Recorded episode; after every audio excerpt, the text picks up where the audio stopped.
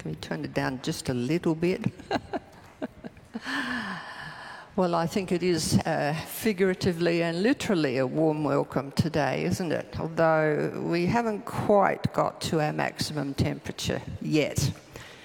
And my son's out at the airfield today and they're expecting 41. So I'm glad that I'm not there with him this week. But let's just commit this time to the Lord. Father God, we do thank you that we can come before you and call you our Father. We recognize that you know everything about us. You know everything that has happened, and indeed, you know everything that is going to happen. And you know what we need.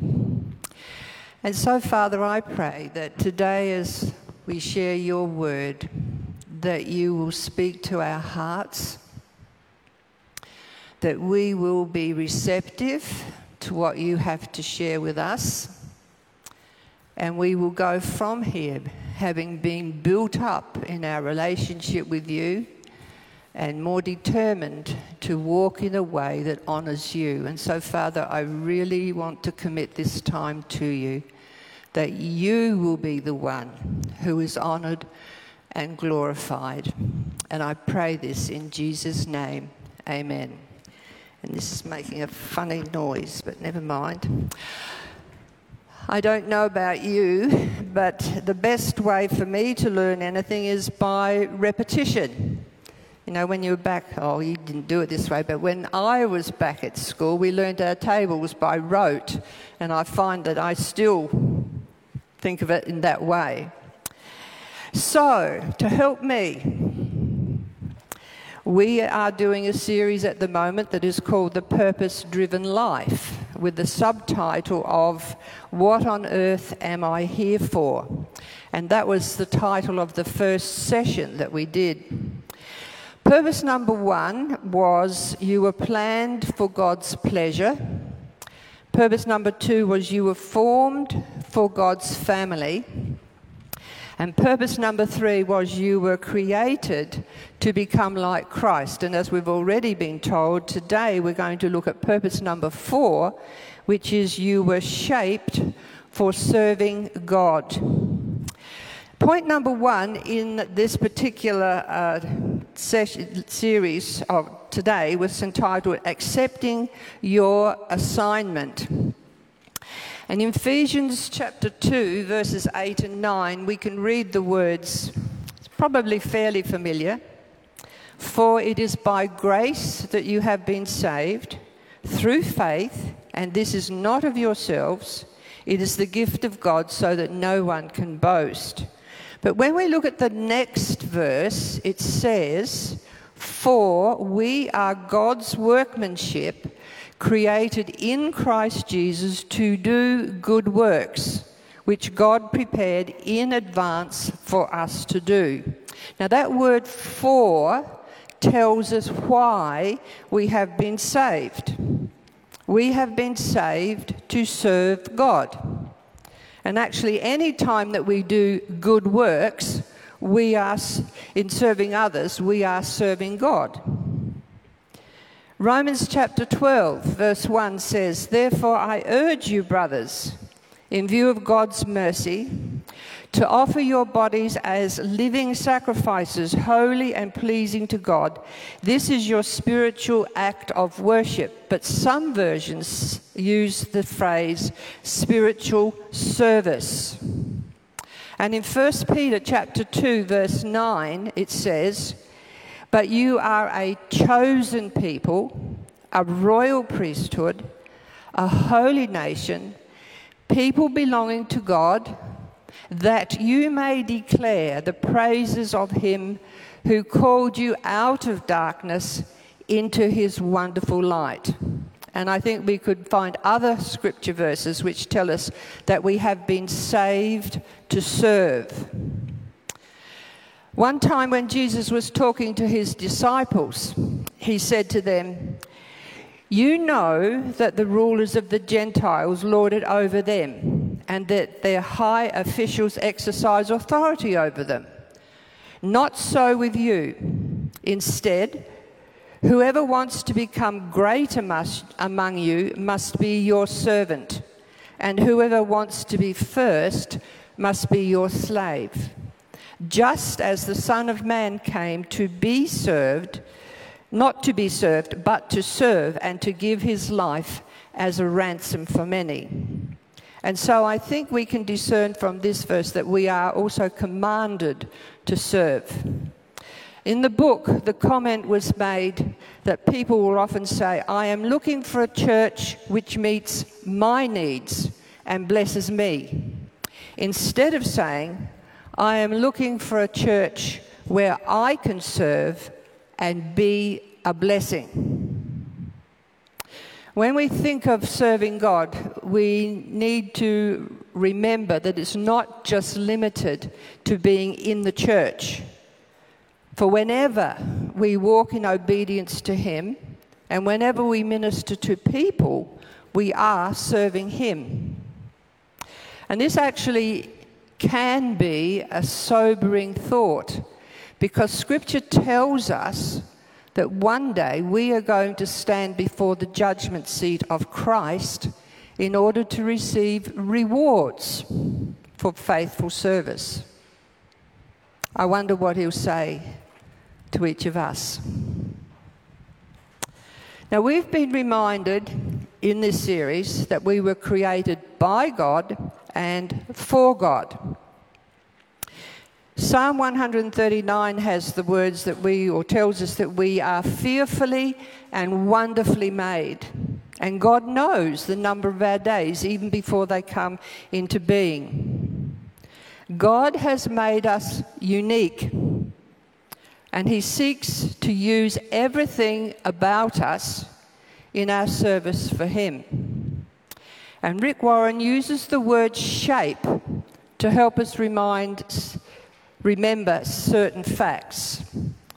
S stands for spiritual gifts. H stands for heart. A is abilities. P is personality.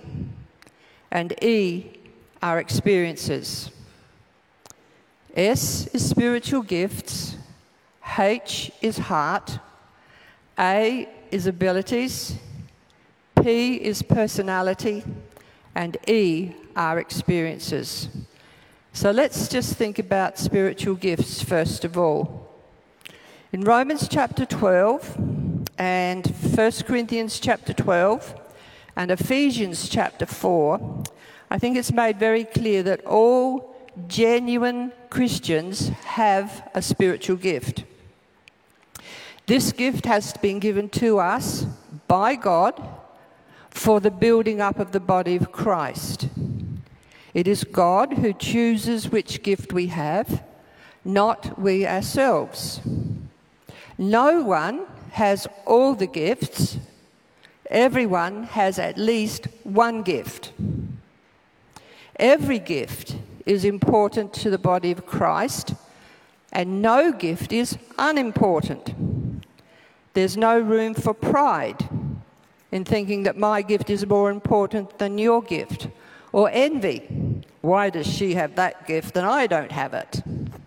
So we need to seek to discover what our gift is and how we can glorify God.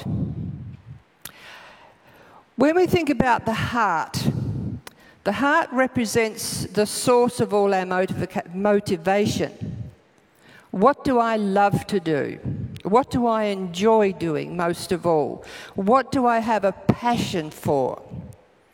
And our interests, the things that we really are passionate about, can be used for God's glory.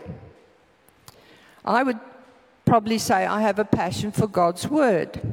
I've basically enjoyed the teaching of God's Word over the years. And it's meant a lot of time has been spent in the study of it and in the preparation of lessons. But I have enjoyed it.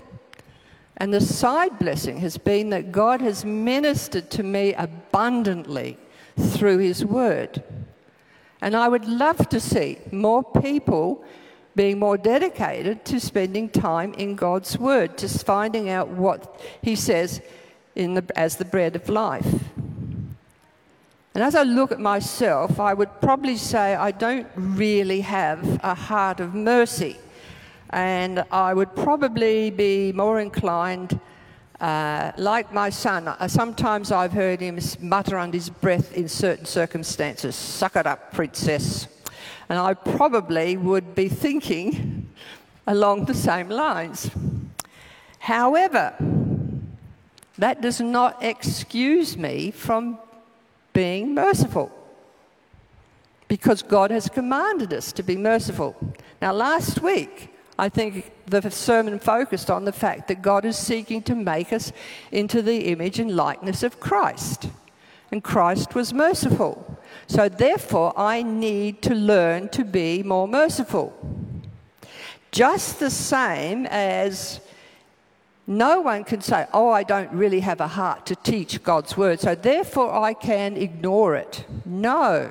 Last week again, Jamie uh, pointed out that we need to be in God's word, the word of truth, so that we can have the wisdom and the strength to resist the uh, temptations and the attacks of Satan. For one thing, just as Jesus did. So, you know, Where's your heart? What are you interested in? How can you serve, use that to serve God? When we think of abilities, now, abilities is basically talents and things that we have in the physical realm. Some of us are very uh, talented musically.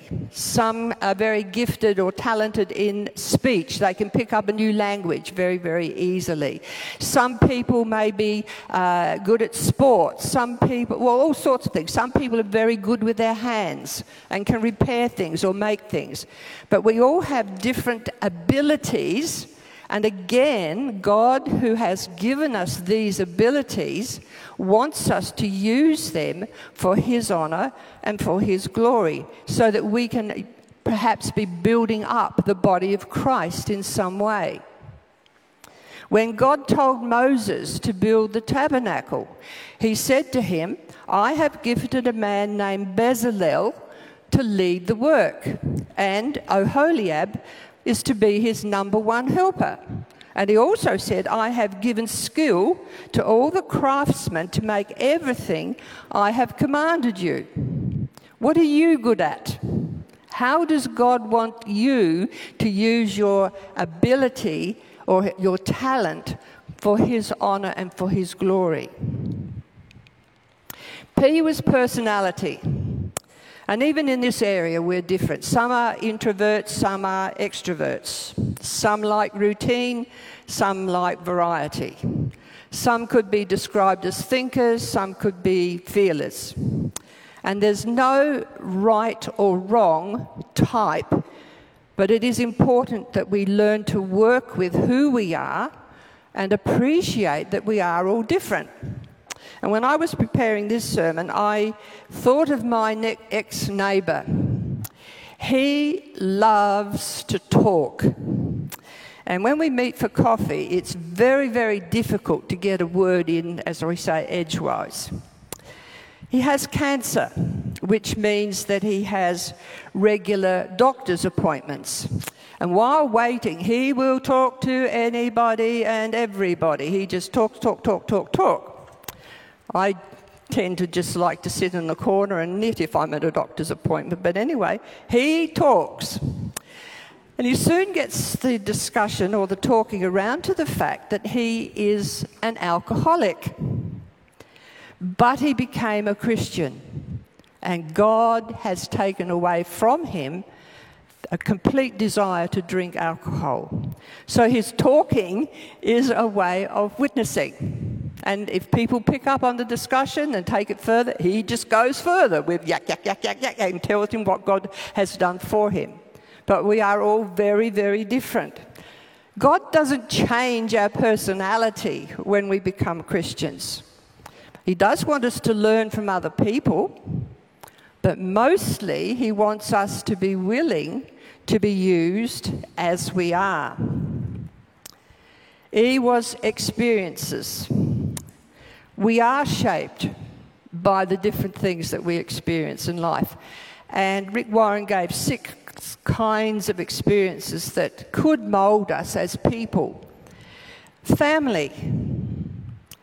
What did you learn as you were growing up? What kind of a family did you come from? Educational. Where did you go to school? What were your favourite subjects? What did you like? How did you get on at school? Vocational. What kind of job have you got? What kind of jobs have you had in the past? Which ones did you like? What do you not like doing? Sp- spiritual. What's been your most meaningful time with God? Ministry. How have you served God in the past? And painful. What problems, hurts, trials, and difficulties have you experienced? Now, I can understand, I can appreciate that not all of these may apply to us at the present moment. But when we think of painful experiences, I was reminded of the passage in 2 Corinthians where it says, Praise be to the God and Father of our Lord Jesus Christ, the Father of compassion and the God of all comfort, who comforts us in all our troubles, so that we can comfort those in any trouble with the comfort we ourselves have received from God. God will allow us to go through difficult times so that we can be equipped to minister to others who are going through a similar circumstance. I knew that it would be difficult, or it could be difficult, to lose a partner through death, but now I understand a lot more about it. But the question for us is how can I use what I have experienced to honour God and to minister to others? As we look at these different aspects of shape, we can understand that we are different. So, what do we need to do about it? Firstly, as I've been trying to say, we need to understand that God wants to use what we have and who we are. He does not want us to worry about or covet abilities that we do not have. So we need to discover what our shape is use it and develop it. And how do we do this? Well, let's think about our own abilities and gifts. It's probably easier to know what our natural abilities are, but more difficult to recognize our spiritual gift. And as I was pondering over this sermon, I believe that God brought back to my mind a hymn. And these is the words, or these are the words of the first verse.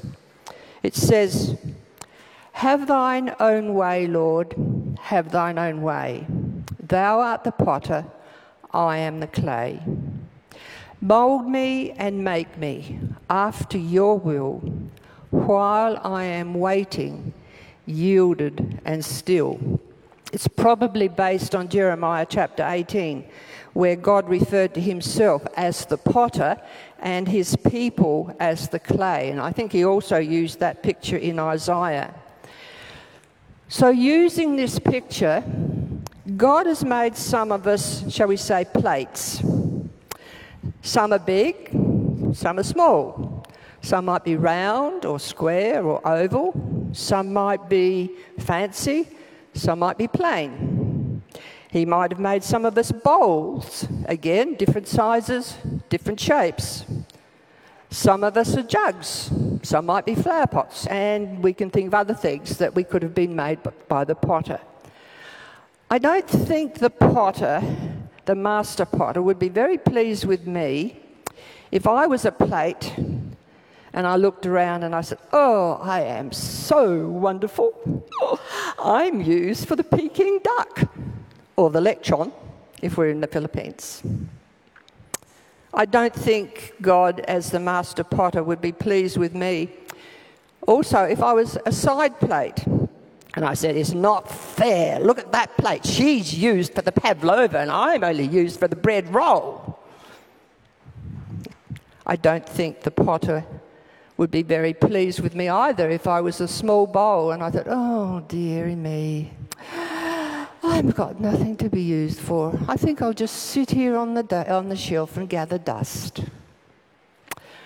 And I don't think that the master potter would be very pleased with me either if I was, say, a water jug and I saw a, va- a, vase or something, a pot over there, and I said, I see that you're just a pot. You really should tell the potter to change you into a jug.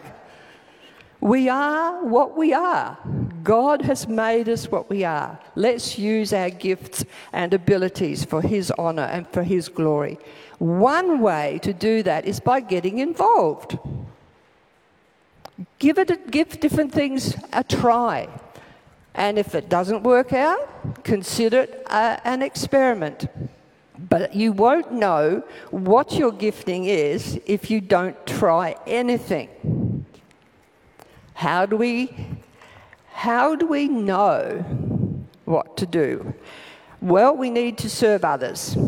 In Matthew 20 28, it says, The Son of Man did not come to be served, but to serve and to give his life as a ransom for many. And also in Mark chapter 9, verse 35, Jesus said, Sitting down, he called the twelve and said, If anyone wants to be first, he must be the very last and the servant of all. So, the challenging question that was asked in this particular section was do you have a servant's heart? It's one thing to know what our shape is, but it's another thing to use it for God's glory. And we are given some points to consider for ourselves. Point number one was real servants make themselves available. They do not fill their time with other pursuits and then only make themselves available when it's convenient. This means that our timetable and schedule is submitted to God, and we are willing to change it as He determines. Real number two, real servants pay attention to the needs of others. Number three, real servants do the best with what they have. They do not make excuses and procrastinate or wait for better circumstances. As we've been saying, God wants us to do what we can, when we can, wherever we are. Number four, real servants do everything with equal dedication. It doesn't matter whether it's a big task or a small task. If it needs to be done, it needs to be done well. Number five, real servants are faithful to their ministries. They finish their tasks. They fulfill their responsibilities. They keep their promises. They complete their commitments. And number six was Real servants keep a low profile. They don't seek to promote themselves or draw attention to themselves. You might remember that Jesus was very critical of the Pharisees, for they were always seeking to draw attention to themselves when they did something. A real servant will seek that God is the one who is honored, not themselves. And the question that is asked at the end of this section was which of the six characteristics of a real servant offers the greatest challenge to me, making it very personal. Having been encouraged to be real servants, the question that we could ask is how do I go about doing that? And I think I would be correct in saying that our actions stem from our thoughts. So, to be a real servant, we need to deal with how we think. Colossians chapter 3 says, since, since then you have been raised with Christ, set your hearts on things above, where Christ is seated at the right hand. Set your minds on things above, not on earthly things. And Jesus himself was probably the greatest example of this. In that passage in Philippians chapter 2, it says, Your attitude should be the same as that of Christ Jesus, who, being in very nature God, did not consider equality with God something to be grasped, but made himself nothing, taking the very nature of a servant being made in human likeness and being found in appearance as a man, he humbled himself and became obedient to death, even death on a cross. We know that he died on the cross because he was humbly, obediently willing to die for our salvation. Many years ago, when I was walking, working with children, we sang a song that went like this J O Y, J O Y. This must surely be Jesus first, yourself last, and others in between. And so, the first attitude of heart that real servants have is that they think more about others than they think about themselves. The second attitude of heart of a real servant is that they think like stewards, not owners. They remember that actually God is the owner of everything, and they have just been entrusted with, shall we say, managing the estate. Joseph was a good example of this. When he worked for Potiphar, he did it to the best of his ability. He knew that Potiphar had handed the responsibility over to him, but he also wanted to honor God in the way that he conducted himself. When he was in prison, he again did it to the best of his ability because of his relationship with God and because the jailer was trusting him to do a good job. When he was raised to be second in uh, command in Egypt. Again, he did it faithfully because he knew that it was God who had planned for him to be in that position. The third attitude of heart that a real servant has is that they think about their work and not what others are doing. They do not compare criticize, or compete with the other servants. They just do what God has called them to do. In the Old Testament, Mo, uh, Miriam and Aaron got into big trouble with God because they resented the fact that God was speaking through Moses and not through them. And if you want to read about this, you can read it in Numbers chapter 12. The fourth attitude of heart is that real servants base their identity in Christ. Because they know who they are in Christ, they're willing to do whatever. Even if it seems to be a very, very meaning, meaningless or menial task, they will do it. An example of this is Jesus being willing to wash the feet of his disciples because usually that was done by the lowest of the servants. And the fifth attitude of heart is that real servants think of the ministry as an opportunity, not an obligation. In Psalm 100, it says, Shout for joy to the Lord, all the earth. Worship the Lord with gladness. Come before him with joyful songs. We have in the past been encouraged to consider everything that we do as an act of worship. So when we serve the Lord with gladness, when we consider our ministry as an opportunity instead of an obligation, we are actually worshipping God. And in Hebrews chapter 6, it says, God is not unjust.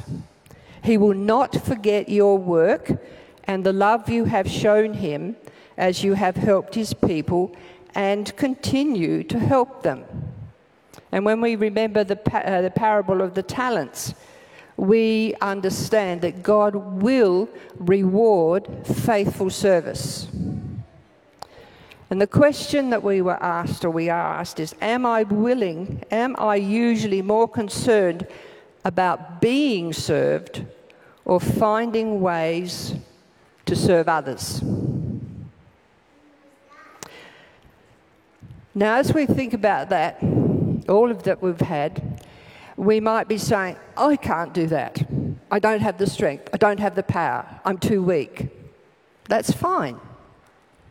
Because when we acknowledge our own weaknesses, when we are content with who we are and what we have, then we know that we have to rely upon God. It's then that He can use us and He can empower us. And there are some examples in Scripture too that I thought of. Moses said, I can't speak very well. Gideon said, My clan is the weakest in Manasseh and I'm in the least in my family. In other words, I can't do it. But God used both of those men to do great things. So it doesn't matter if we feel that we're weak. Then we know that we really do need to rely upon the Lord. Now, I know that there's been a lot of information, a lot in this today, but let me see if I can summarize it for you. We have been shaped for God's service. We have been shaped by Him for His service. S was spiritual gifts, H was heart, A is abilities, P is personality, and E is experiences. When we put all of those together, we are unique. God wants to use us as we are, where we are, for His honour and for His glory. He desires that we be real servants, which will probably mean that we may need we would need to change our thinking. And it is okay to acknowledge our weaknesses, for then it is that we rely upon God and allow Him to empower us. So I hope that God has spoken to our hearts today. Let me just pray. Father, you are very, very patient with us. You didn't really need us, but you have included us in your plan of salvation. And your desire is that we do submit ourselves to you, that we allow you to use us no matter where we are, no matter what we're doing. And so, Father, I pray that as we go through this coming week, that you will help us to remember that you will help us, you will strengthen us, you will give us wisdom and guidance, and you will enable us to live a life that is pleasing to you.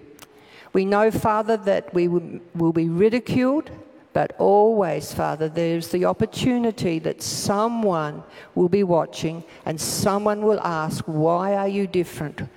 And we will have the opportunity to share with them the fact that you are a great and wonderful God. You have sent your Son to be our Savior. And so, Father, I just ask that you continue to bring to mind words from your scripture which will tell us who you are and what you want us to do. We do commit ourselves to you, Father, in Jesus' name. Amen.